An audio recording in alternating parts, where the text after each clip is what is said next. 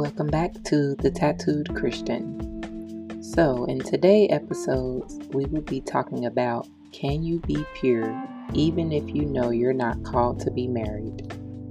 Let's jump right in. So, can you be pure even if you know you're not called to be married or have a husband? Yes. So, the real question for me is can I be pure even if I was to date or if I would even date at all?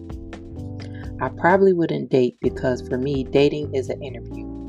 And even if he passes all of the interview steps to be a potential candidate for a husband, I can't offer him what he may or may not see in me as his wife if I'm not called to be married.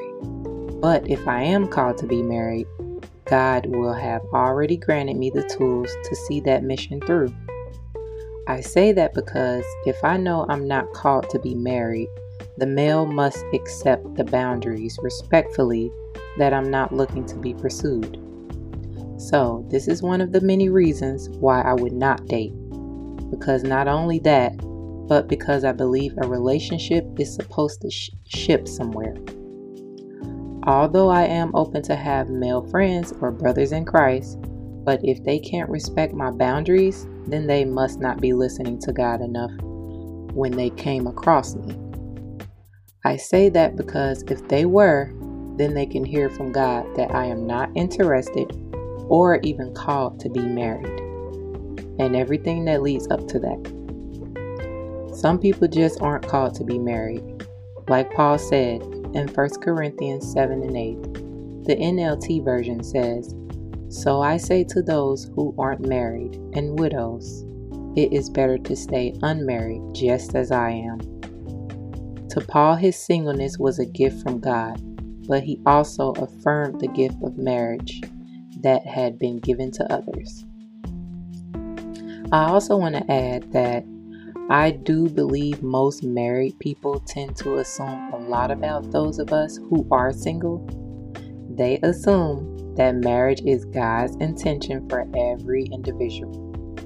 They assume that a single adult must be, or at least should be, looking for a mate.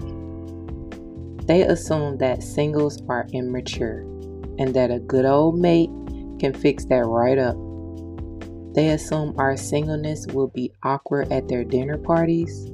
They even assume we want them to find us a date. Like, no, I'm good.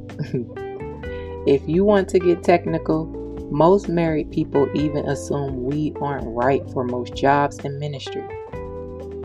And since we are single, they think that we can't meet the requirements of even being great leaders, teachers, counselors, and even better friends. The point really is not whether one is single or married. God gives both stations in life as gifts. Neither should be devalued or avoided. I'm just saying, I know my place. So, know your place in your life for the season God has called you to be in. Until next time, thanks for listening to The Tattooed Christian.